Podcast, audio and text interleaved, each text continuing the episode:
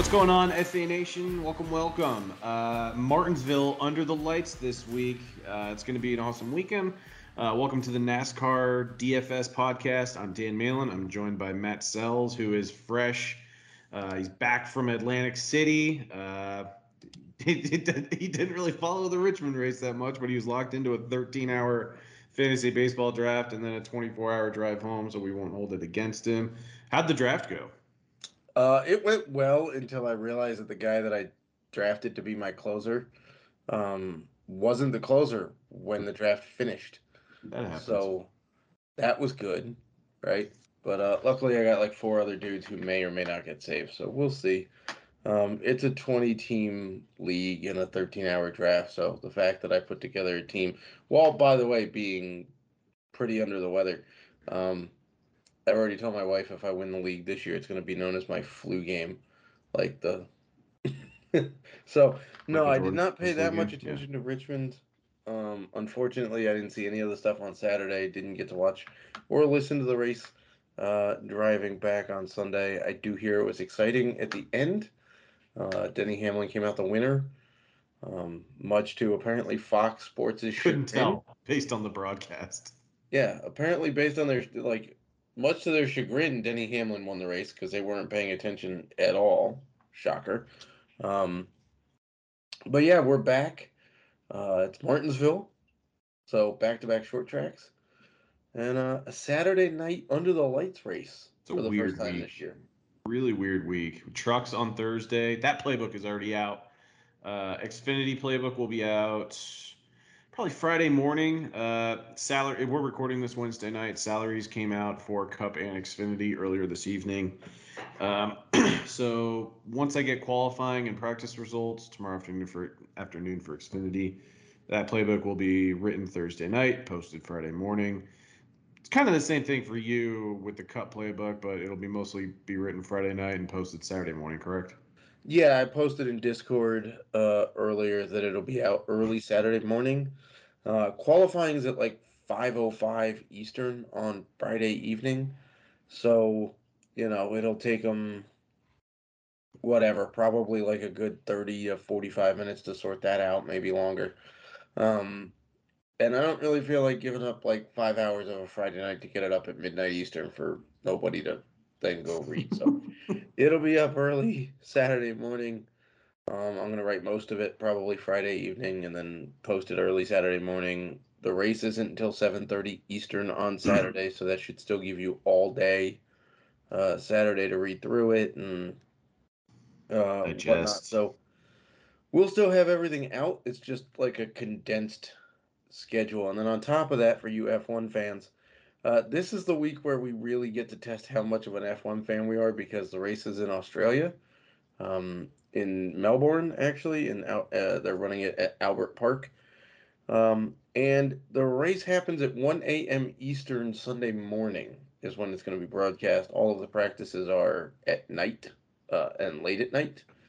Uh, it's like I don't know 11 p.m. at night for the first practice on whatever Thursday, I guess and then qualifying is overnight on Friday night.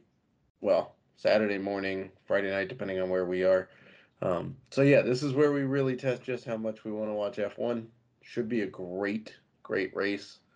Uh, I saw a stat that like uh like seven of the last eight um like drivers in the pole for the Australian Grand Prix have not won.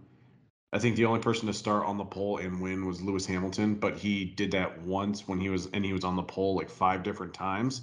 Yeah. So the other four times when he was on the pole, he had managed to lose the race. So and Yeah, there's the more DRS don't don't race, right? typically win here. They just redid the track some too. They haven't raced there since 2019 due to COVID. Uh, and there's a whopping four DRS zones on this track, which is going to be insane. Um, for those of you that follow F1, that's drag reduction system, so they uh, get a little bit of power boost to help them pass. There's four of those zones on the track. That's nuts. What's the rule on that? You have to be within one second of the guy in front of you to activate it. Yes. And if you are um behind the guy like there's a way you can rig the system where if you're in a certain position when you get to like the the DRS line. So you get to the line, that's not exactly where the zone is, right? It'll be like the turn before where the zone starts. Mhm. If you're um, behind the person that's trying to pass you, if they use DRS to pass you, you then have DRS to pass them back. Mm. But if you're in front, you don't have the the DRS to pass back. So that was quite a big strategy in the first two races of the season with uh, Leclerc and Verstappen. So we'll see if they've gotten wise to it. Um, I have a lot of information on in F1 Discord. Um, and prices have been out for 12 days for that race, by the way.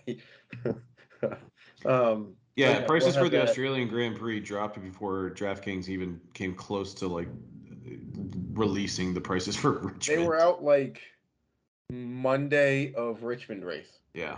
So they were out a full week before Richmond and a full like 12 days before the Aussie Grand Prix.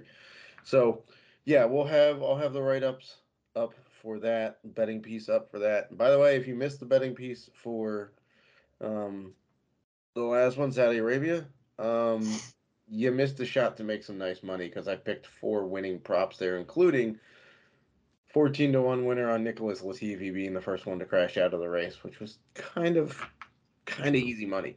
Um, so yeah, we'll have all the coverage out and um, plenty of time for you all to uh, set lineups for all four races this weekend. All right. So we are at Martinsville. It's the paperclip. This is one of the best tracks for DFS every year. If you're looking to log those uh, those NASCAR missions or those achievements, this is a great way to rack up laps led. We will have 400 laps for the Cup Series race. Um, very short track, uh, 0.526 miles in length. Uh, it's flat on the straightaways, 12 degrees of banking, which are essentially just straight uh, 180 degree U turns. Um, yeah, and that's really like the outer lane too. That's not like up against Right. curbing. That's Yeah. like, and there's literal curbing. If you've never watched this race, there's literal curbing on the inside of the turns, so you can't like. It's not like a white line with the apron. It's a curb. So like you, you if you're on the inside, nobody's getting past you. Uh, typical short track short track strategy. Uh, track position is everything here. I will say that the difference between, other than size, between Richmond and Martinsville is that I'm more confident in a driver two laps down at Martinsville than I am a driver one lap down at Richmond. Because I feel like you will, because with Martinsville, it's such a short track with almost nowhere to go. If a driver spins out, they'll throw the caution. There's there's no runoff. There's nowhere to go. If there's debris, the slightest uh, you know, car like getting into a wall or anything, they will throw the caution for anything. So I think that there are more opportunities to get back on the lead lap, and with just like the pit cycles, you know, I just I'm not too worried if a driver falls two laps down at Martinsville, especially if it's early on. You can make that lap up, especially if you're the lucky dog. Uh, at Richmond, it's a bit of a different story just because you get longer, more boring green flag runs, and so it is a little bit harder to make up that that lost lap. Um, I don't know. Are there any other strategies or, tr- or aspects to the track breakdown that we need to discuss? It's a short track. If you've played NASCAR DFS, you know what Martinsville's all about.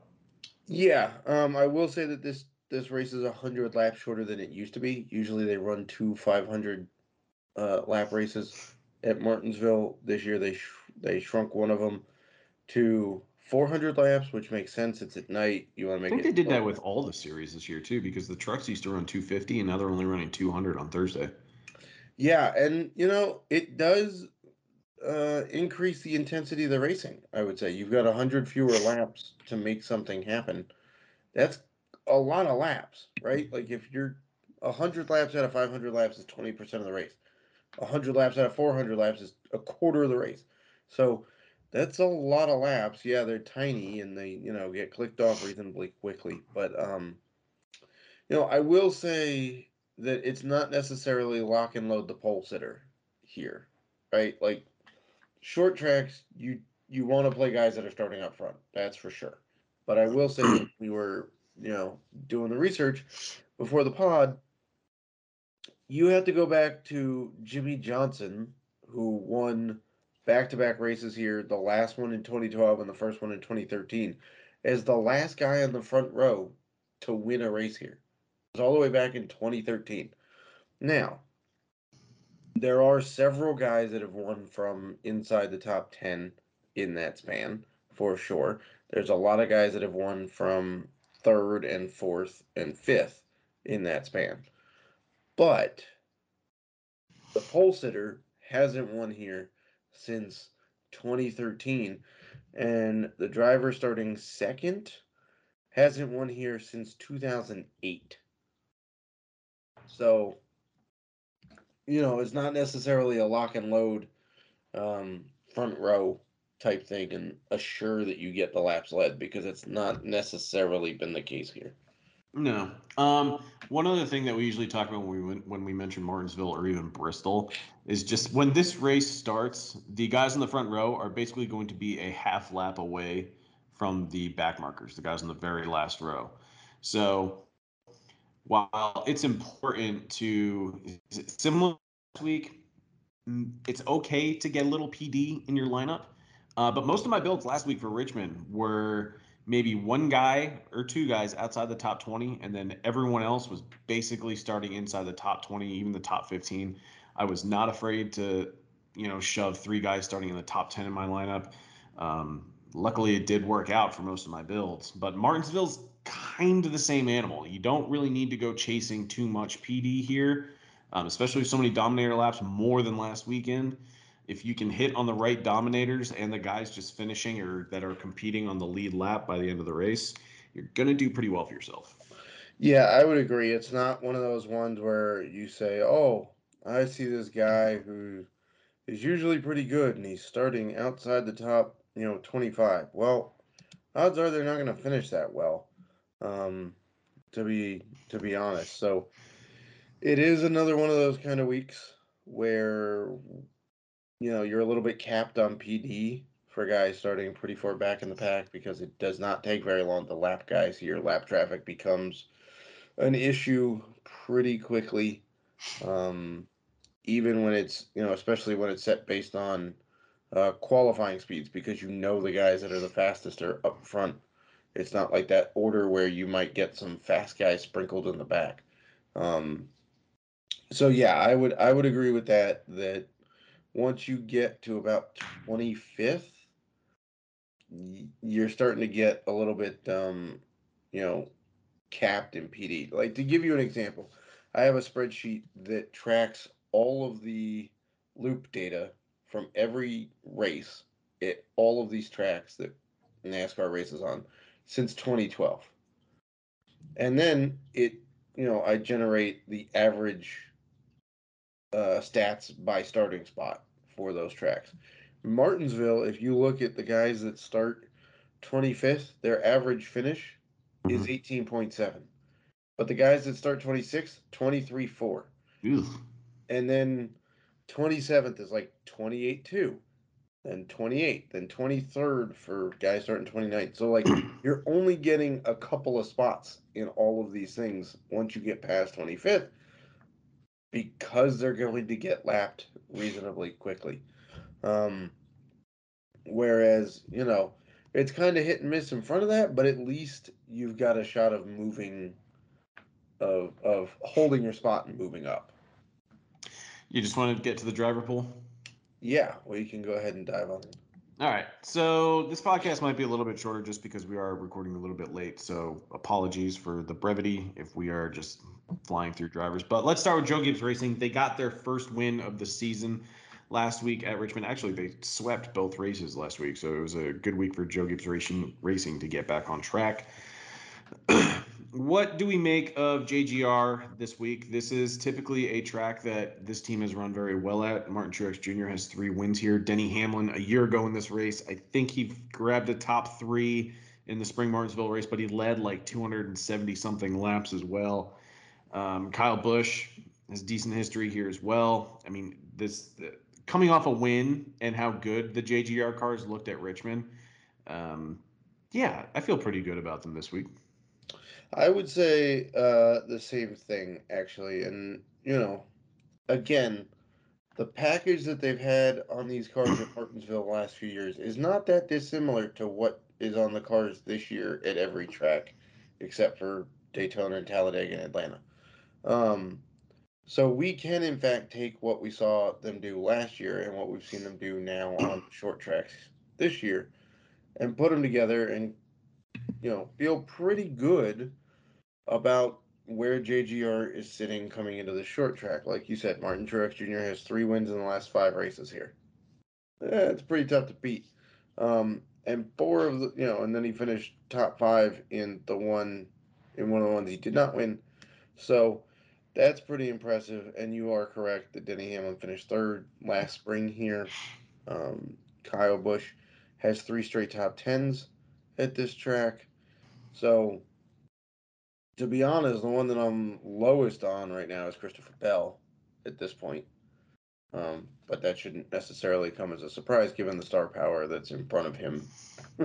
he was actually pretty good last week too. He was pretty decent last week. I'm not gonna, you know, it, it's pretty tough to. He was that driver though, because it got to a point in last week's race where they were clearly off cycle in pit strategies, and so if you were nailing Christopher Bell, who with Denny Hamlin was on a different pitch strategy than everyone else, Christopher Bell, he was either going to win the race or at the very least get you dominator points, which is exactly what he did. Just because when he was leading the race, he was basically running up front because everyone else had already pit and he was just collecting cheap laps led, cheap fastest laps. Well, probably not fastest laps because he was on older tires. He had 19. still, that's good. And then he still had 63 laps led, got a top six finish. So, I mean, he was easily in the optimal lineup. And then if you had him with the other dominators in the race, the Martin Truex Jr., uh, William Byron, Ryan Blaney, you did a, you did very well and had a great day. Um, so for that reason, if we're getting different pit strategies this week, it's kind of the same thing. If you can get the two dominators on the two different strategies, you're in for a good, a great day. And it's probably going to be another strong day for Joe Gibbs Racing. Yeah, I would I would say so. I mean, I'm, guessing that they're going to take a lot of the same setup and just bring it right over to uh, Martinsville. And now, the one thing to keep in mind is that the nighttime race will change how these cars drive because of, you know, they'll either get loose or tight as the run goes on, depending on how they're set up, which is going to be different than what we saw at Richmond, which was during the day. So that's one thing to keep in mind is that if they go with like if you see a guy dominating in the beginning of the race, they may not be dominating towards the end of the race as the temps drop and it gets darker, um, because the car and the track will change, and if and if they don't stay on top of it, then they're going to start to cycle back. Uh, Ryan Blaney has started on the front row uh, four straight races. He was on the pole for three of those. Uh, last week, he led over 120 laps at Phoenix, another flat track. He led over 140 laps. He, I believe, is the Vegas favorite to win Martinsville. He's never won here before, but he's collected over 100 laps led, I think, in at least two races. His car's been fast. It's just he's not really finishing. Um, I don't know. It, it almost seems silly to even like bring it up, but you know, it's not really a question of if you get exposure to Ryan Blaney, but how much exposure do you get to Ryan Ryan Blaney? Yeah, um, I mean, at this point, you just got to play him, right? Especially considering the fact that you're getting a six hundred dollar discount on DK off of Martin Truex Jr. by playing Ryan Blaney right now. Mm. Um, and in a minute, we'll talk about the curious pricing on Chase Elliott, but um, yeah, you've got to get some Ryan Blaney in there. It's just a matter of time before he wins at this point. Um, in pure speed, he's been the fastest. In predictive speed metrics, he's been the fastest all season. Um, whether it be just bad pit cycles, bad pit stops, getting trapped back in traffic when he shouldn't. It just hasn't been a lucky year, but he's had the speed to, you know, run up front and win races. It just hasn't clicked for him just yet. Uh, what about uh, his teammate Joey Logano? Not the best look for Logano last week, and I was pretty heavy on Logano, and he sunk quite a few lineups. Um, but I mean, overall, I just never see heavy ownership on Joey Logano.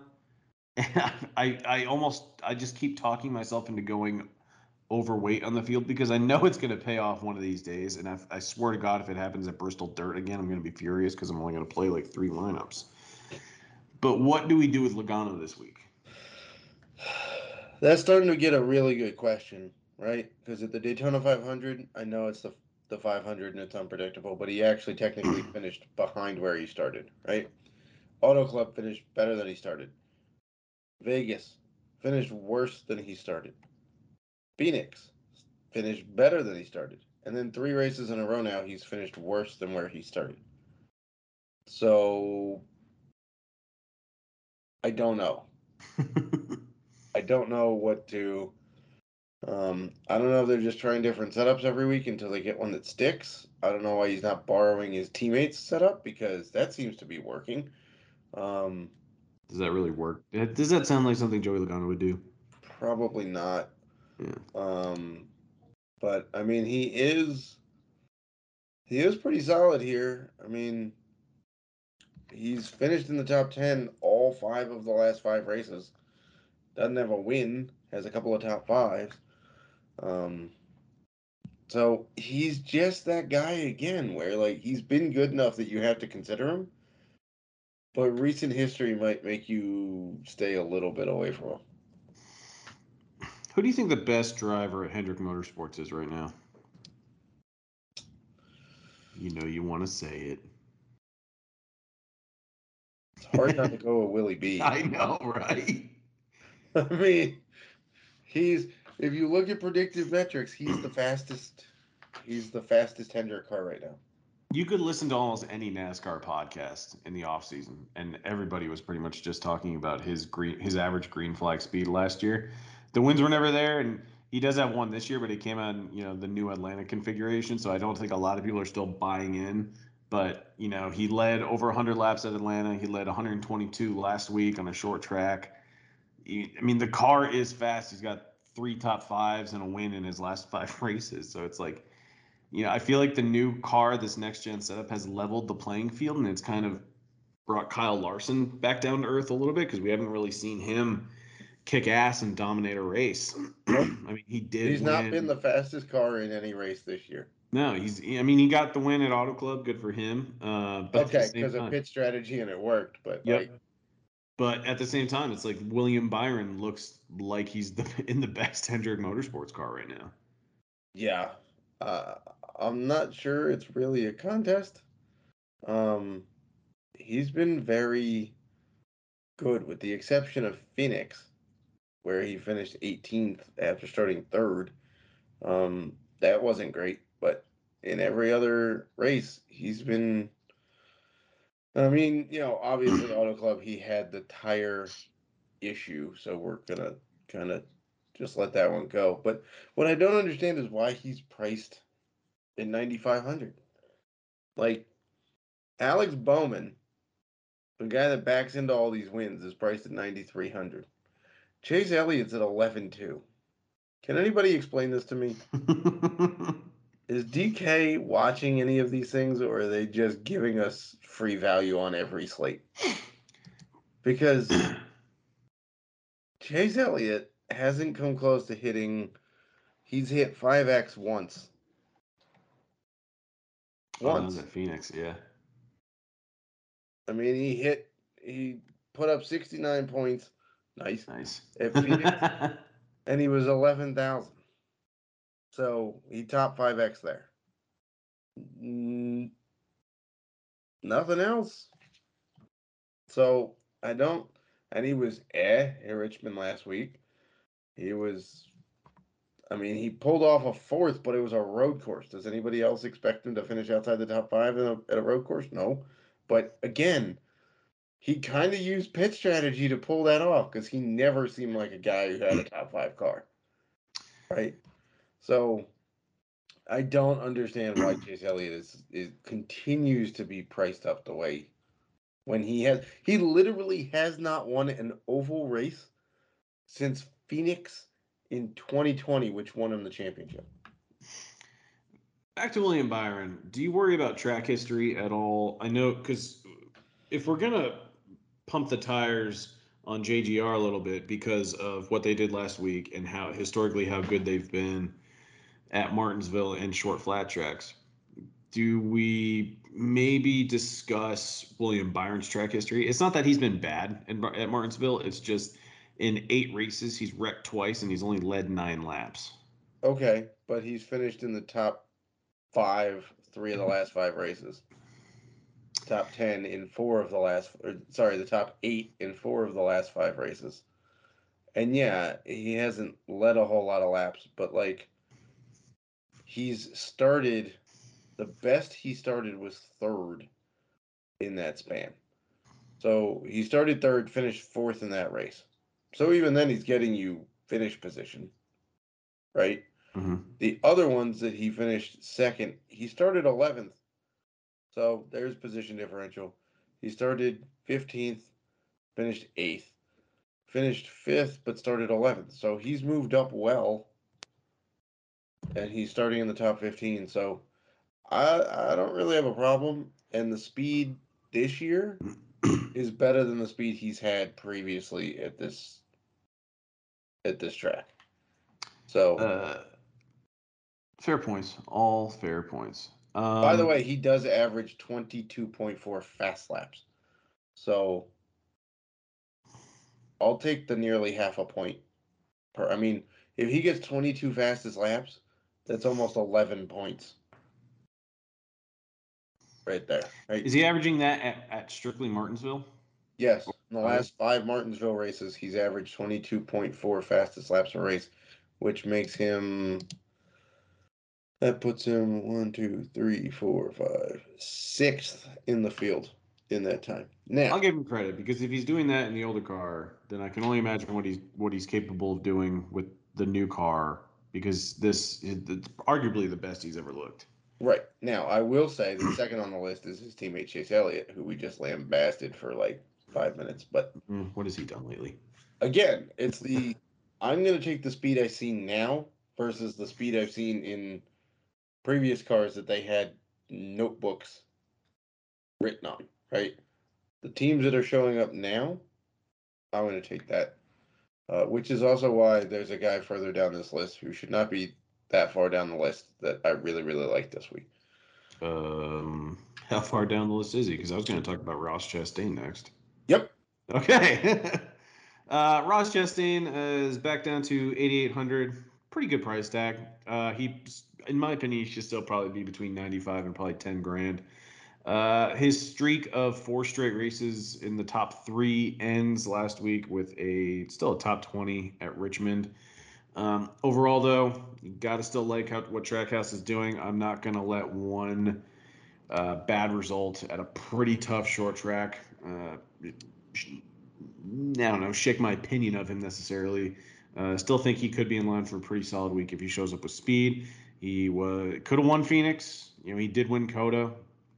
Just you know, bad luck last week, but I'm back on board with Trackhouse and Ross Chastain specifically this week. I don't really know what my read is on Suarez yet, but I'll let you go to town on Chastain.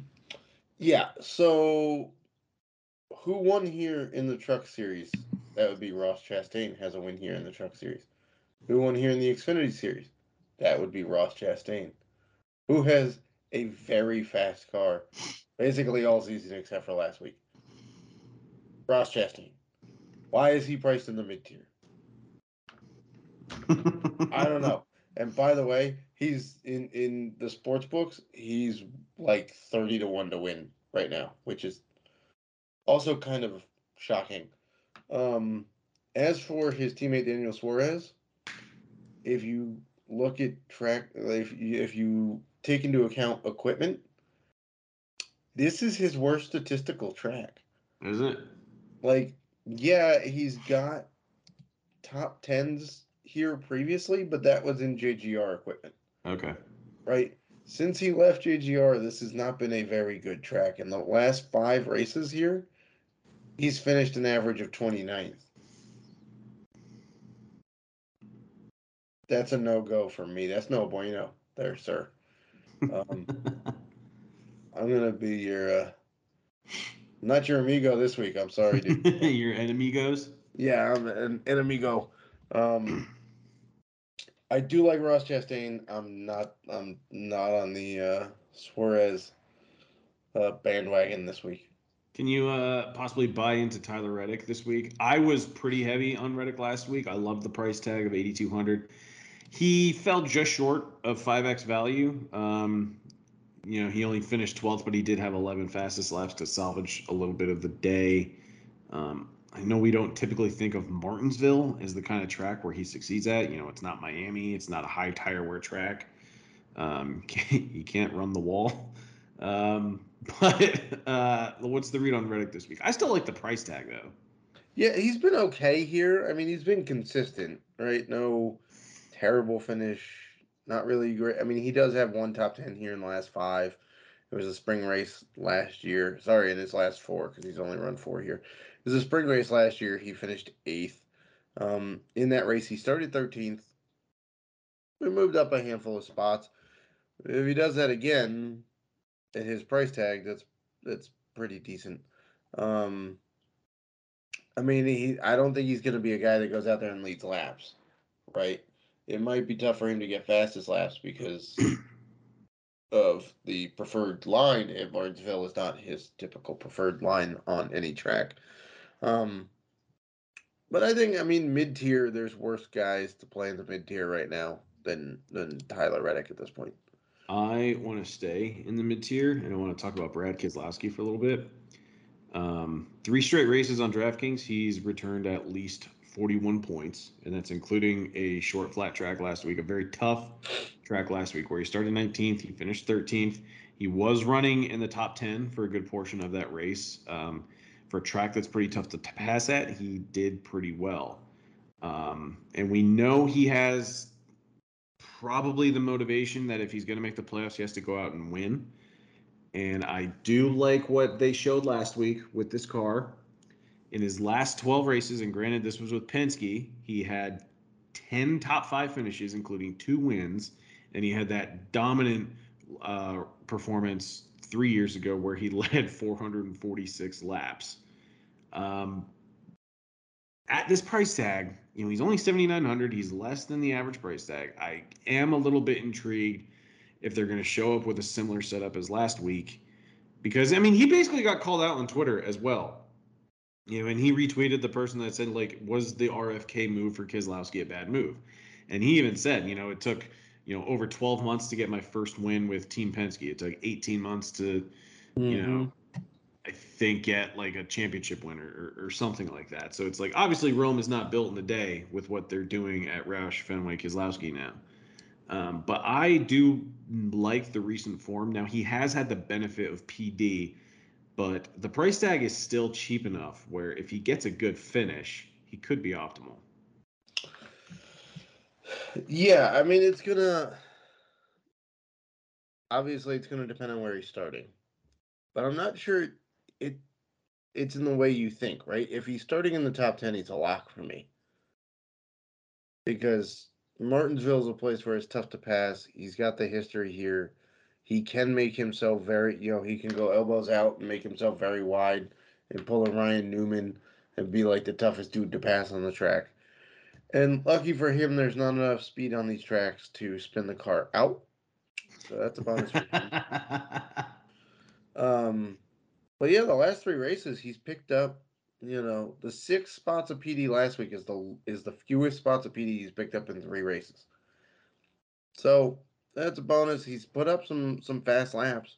He's had nine or ten fastest laps in two of the three races. Um, so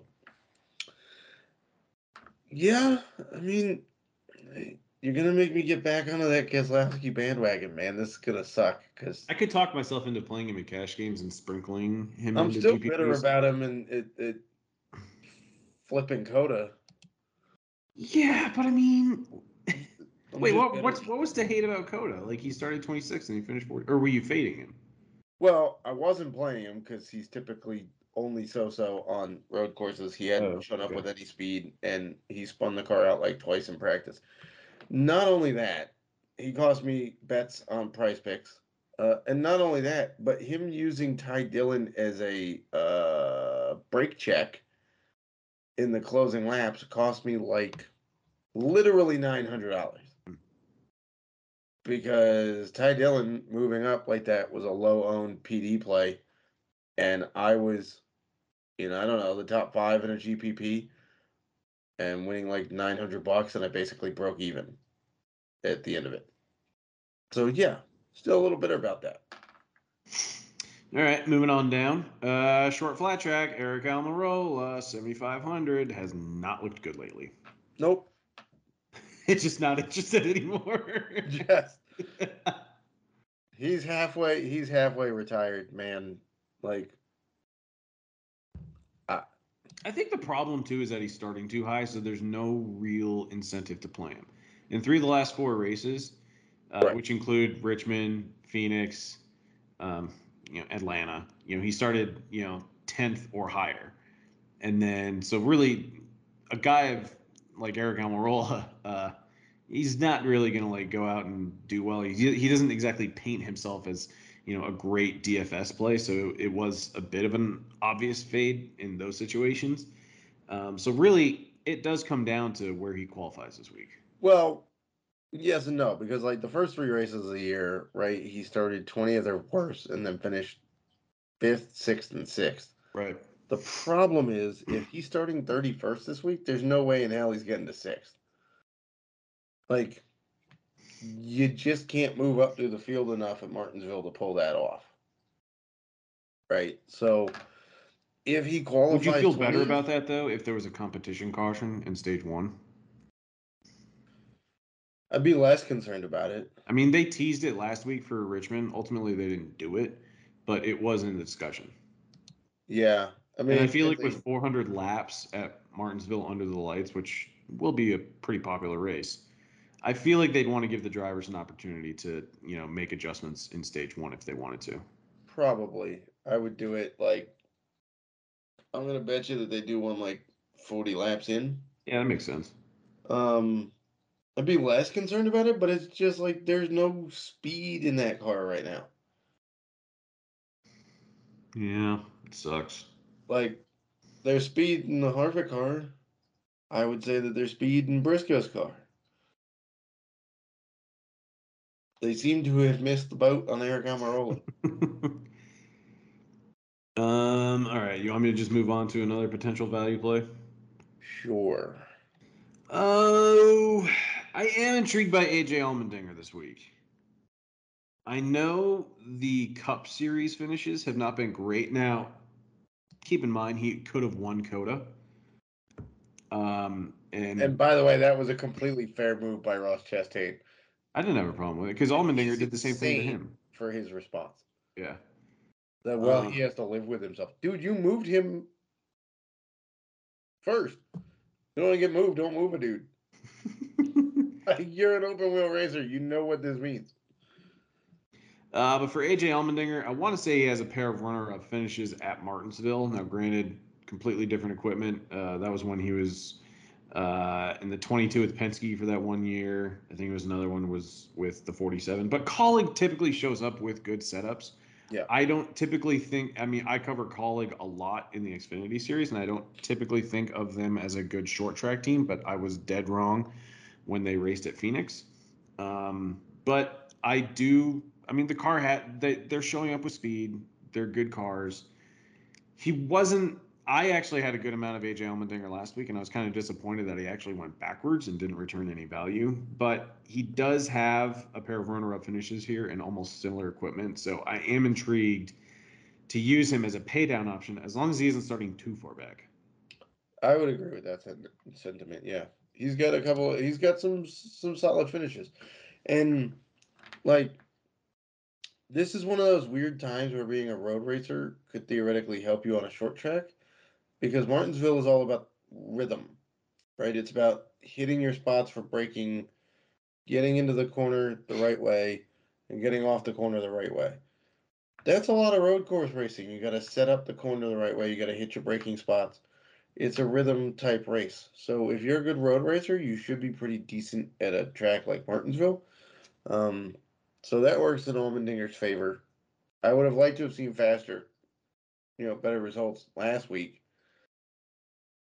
But maybe, just maybe, the results last week will keep some people off of him for this week.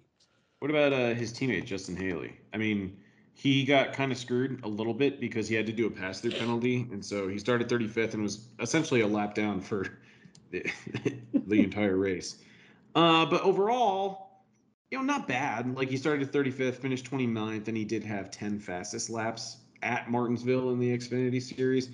Um, in three races, he started in the top five every single time. He finished 12th, 8th, and then 33rd last year. I'm pretty sure he had an issue with his brakes in that race uh, last fall.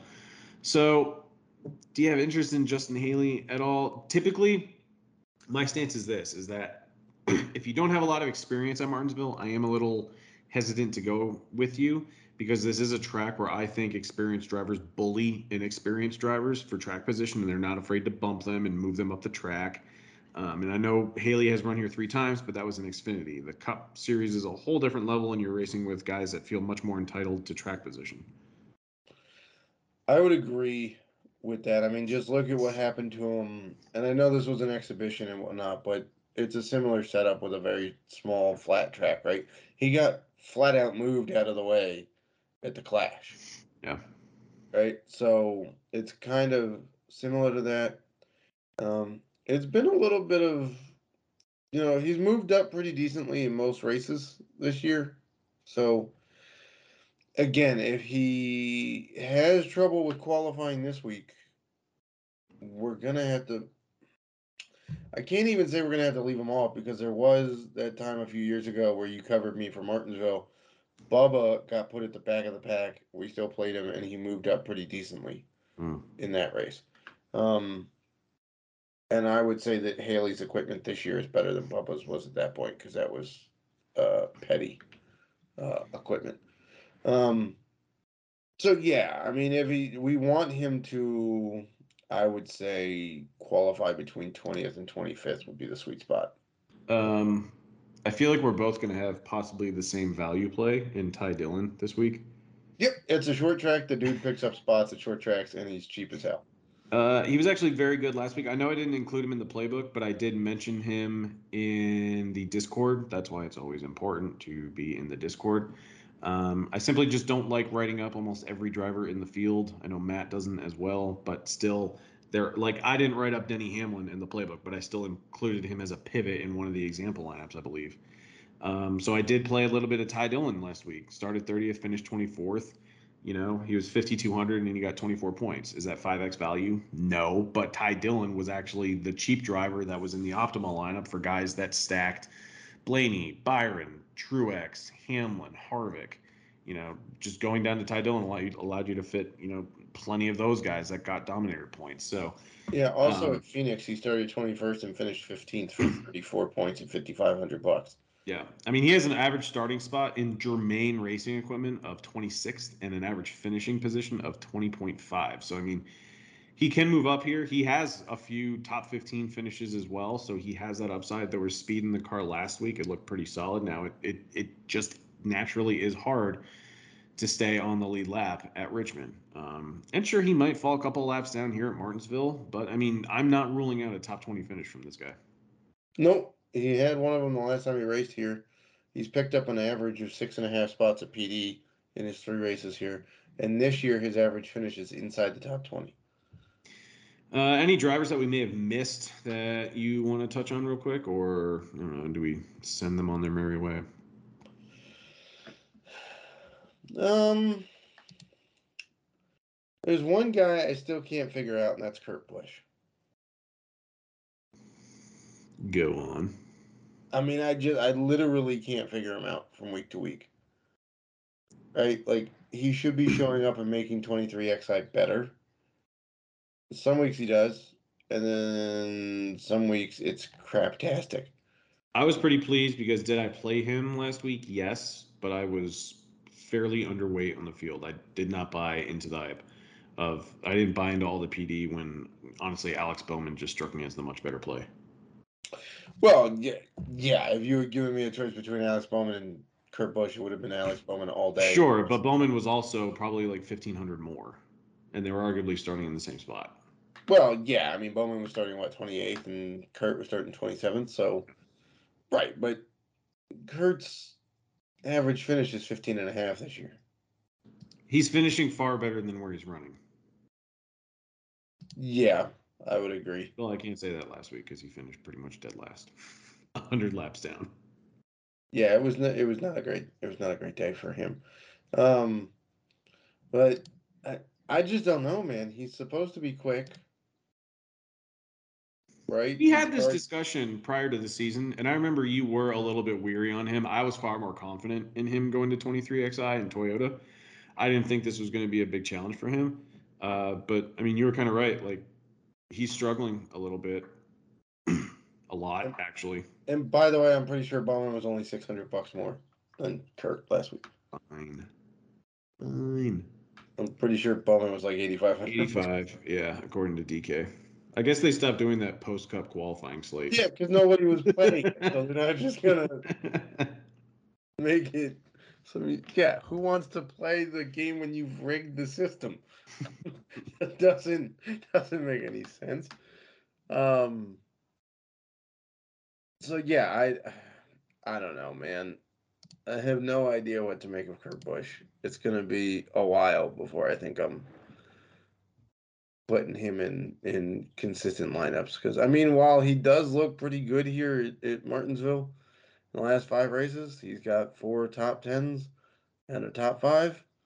Do you really think he can pull off a top ten this week? Uh, no. You would need a lot of chaos, and it surely can happen at Martinsville. The slightest damage to the car really throws off the setup, and and pretty much you have to, as they would say in F1, you have to retire the car. Yes. Now, I will say that the composite bodies on the Can take more damage. Yeah. Should make this pretty fun for some beating and banging that we typically see at Martinsville. Um, that being said, if your car is slow, it ain't gonna matter. so, yeah, we're uh, probably gonna have another week where we're off of twenty three XI. yeah, I mean, this just isn't a track where I would even think about playing Bubba. No, I mean he had that good run at the night race with the Black Lives Matter hmm paint scheme, but he didn't actually finish all that great compared to where he was running for most of the night. Um, and Kurt, like his finishes need a lot of luck, and I, I don't want to keep banking on him getting it. All right. Well, is there anything else you want to mention before we sign off and dive into three straight nights of Martinsville racing under the lights? Trucks Thursday, Xfinity Friday, Friday, Cup Saturday. Um, I will say that in the middle of the day on Saturday, I will be uh, at my daughter's birthday party, so I will post the playbook, and then I've got to get Disappear. you know, ready to entertain uh, a bunch of eight year olds. Um, but I will be back after that in plenty of time to uh, answer any questions you might have in the uh, few hours leading up to lock. So, I'll be in there all day. so Mr. Malin will be there all day and uh, get prepped for a good sports weekend because not only do we have four races this weekend between Truck, Xfinity, Cup, and F1. If you want to watch the Laguna, the the Long Beach Grand Prix for IndyCar, there's that too. Uh, so you got five races. You also have the Masters, starts Thursday morning. Um, and yes, Tiger's playing, and the world is betting on Tiger, literally. Um, you also have MLB opening day on Thursday. And so yeah, you just got a whole bunch of great sports happening this weekend. So it should be a fun, fun time. Also, yeah. All right, Matt. Well, thank you so much for your time. Best of luck to you this week. Uh, hopefully, you can squeeze in some lineups uh, amidst the birthday festivities. So, best of Yeah, luck Yeah. I will definitely get lineups in this week. I did not last week because again, it also gets risky when I'm like in a different state and trying to play and location stuff, and Got to get the Iron Man credit, dude. that's out the window, man. Unless I make up one for Father's Day, like, because that's the only one that's there's not a race. yeah. All right, Matt. Well, best of luck to you this week for Martinsville. It's going to be exciting, and best of luck to the FA Nation. Best of luck, FA Nation.